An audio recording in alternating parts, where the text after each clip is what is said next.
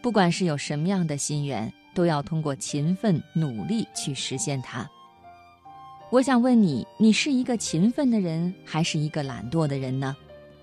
作家蔡磊磊问过很多人这个问题，结果有 百分之九十 的人都认为自己很懒。你知道吗？其实啊，所有的懒惰、放纵、自制力不足，根源都在于认知能力受限。今天晚上，我首先和朋友们一起来分享，你的不自律不只是因为懒。摘自十点读书微信公众号。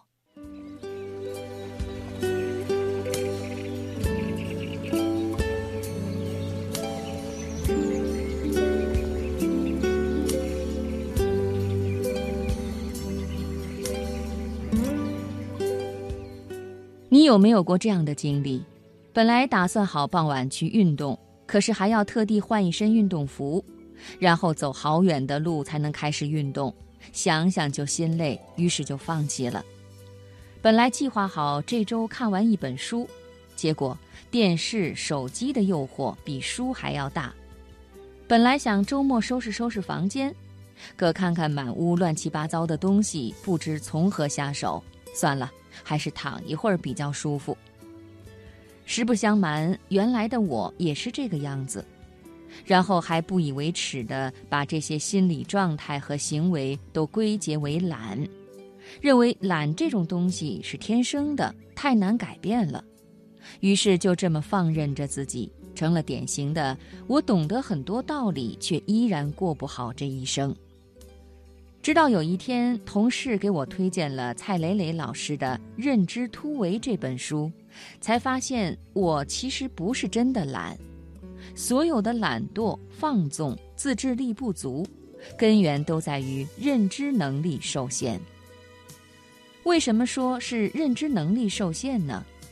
给大家举个例子就能了解了。比如现在有人承诺给你一个亿，只要你在未来的十年时间里，每周看两本书，每天早上五点钟起来跑步一小时，并且从早上七点拼命工作到晚上九点，再进行一个小时的深度思考，然后才能上床睡觉。做到这些就把一个亿给你。相信在这种回报很清晰的情况下，很多人是可以咬牙做到的。但是如果这些事情跟挣一个亿有很强的关联，却没有明确的跟你敲定一个亿的合约，只是告诉你这么做一定能挣大钱，相信有 百分之九十九 的人都坚持不下来，因为很多人的认知还没有达到那个层次。再比如我今天去报了一个舞蹈班，很可能去了一两次就再也懒得去了，因为在我眼里，学习舞蹈给我带来的好处无非是提升提升自己的气质，锻炼锻炼身体，而且舞蹈那么难，还不一定学得会，所以我随便找个理由就能放弃那次的舞蹈练习。而如果我能清晰地意识到我学好了舞蹈，我整个人会更加自信，这种自信会帮助我在平时的工作生活中更有底气，未来会在某一次的活动中因为这项技能获得上司的另眼相看，那么我一定会更能坚持下去。当回报不清晰明朗的时候，大部分人的动力就不够了，从而表现出懒的特性。而有些人有远见，认知能力强，能够看到普通人看不到的回报，所以他自然而然地选择了努力。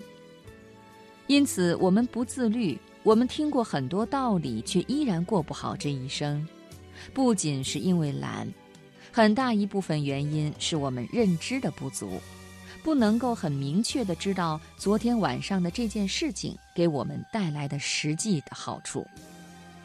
想改变这种情况，首先要做的就是突破原有的认知，然后以切实可行的方法坚持下去。接下来我就和朋友们分享几个突破认知、告别懒惰的有效的小方法。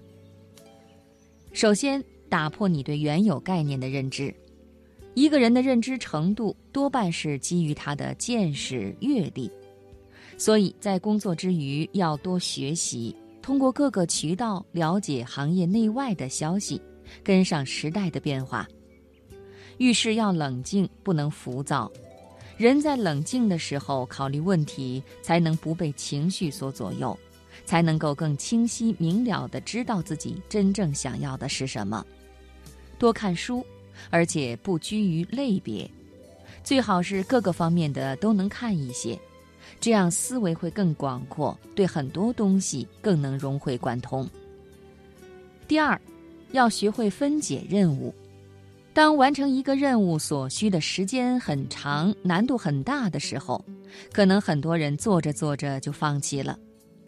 这个时候就要学会对任务进行分解，将大任务不断地细分为每个小任务。这样，当我们获得阶段性的小成就的时候，就会获得满足感，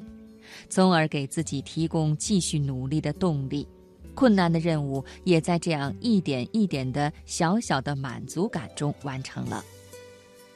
第三，试想如果没有完成任务可能会带来的后果。比如当你想要得过且过、偷懒的时候，想象一下，如果不努力工作，就会影响你们整个团队的业绩，导致直接领导被老板批评，于是他可能会在老板面前丑化你，下次升职加薪没有你的份儿，你逐渐被边缘化、被裁员，想想就很可怕。于是你又能精力满满投入到工作中了。第四，得寸进尺，帮助你高效工作。很流行的一句话叫“玩的时候好好玩，工作的时候好好工作”，听起来简单，真正实行起来却有一定的难度。因为人很难在长时间内保持精力集中，尤其是对原本工作的时候就容易分心的人来说，这个时候可以采用得寸进尺的方式进行精力的安排和规划。刚开始将更多的精力分配给娱乐放松，集中精力工作的时间稍短一些。等你习惯了这样的模式之后，再一步一步减少放松的时间。久而久之，长时间集中精力工作，对于你来说就不再是煎熬，而是一种自然而然的事情。第五，做得最开心的时候停下来。先声明一下，这个方法比较适用于时间跨度长、工作量大的任务。那些短平快的工作，还是要趁着灵感和兴奋点都在的时候，一鼓作气做完。村上春树写作的时候有一个习惯，每当写到很兴奋的时候，他一定会停下来去做其他的事情，等到身体和脑子休息的差不多了，再接着写稿。我们工作的时候也是一样，当你要完成一份时间跨度长、工作量大的任务时，你很难保持长时间的精力集中、工作状态良好。那不妨在做得很高兴的时候停下来，让自己休息一下，休息过后以更饱满的精力做接下来的事情。最后一条就是给自己唯一性的阶段性奖励。小时候你一定有这样的经历，或者你正在这样教育你的小孩，做完今天的功课，允许你玩一个小时的游戏，把这首曲子练熟，奖励你一个你想要很久的礼物，期末考试达到前几名，暑假带你去哪里玩等等。这种方法很常见，也颇有成效，很多小朋友都吃这一套。其实这样的方法用在平时的工作任务中一样很有用。没有人是天生的懒惰者，我不是，你也不是。别再为自己的拖延、放纵找借口。成功与否，能不能做到自律，很大一部分源自你对这个世界的认知。多读书、多学习、多经历，不断提升自己的认知能力，明白什么是你真正想要的，并且用正确的方法去完成计划。相信你也可以成为一个自律的人，然后昂起头颅，高傲地说：“我明白很多道理，我这一生过得很满意。”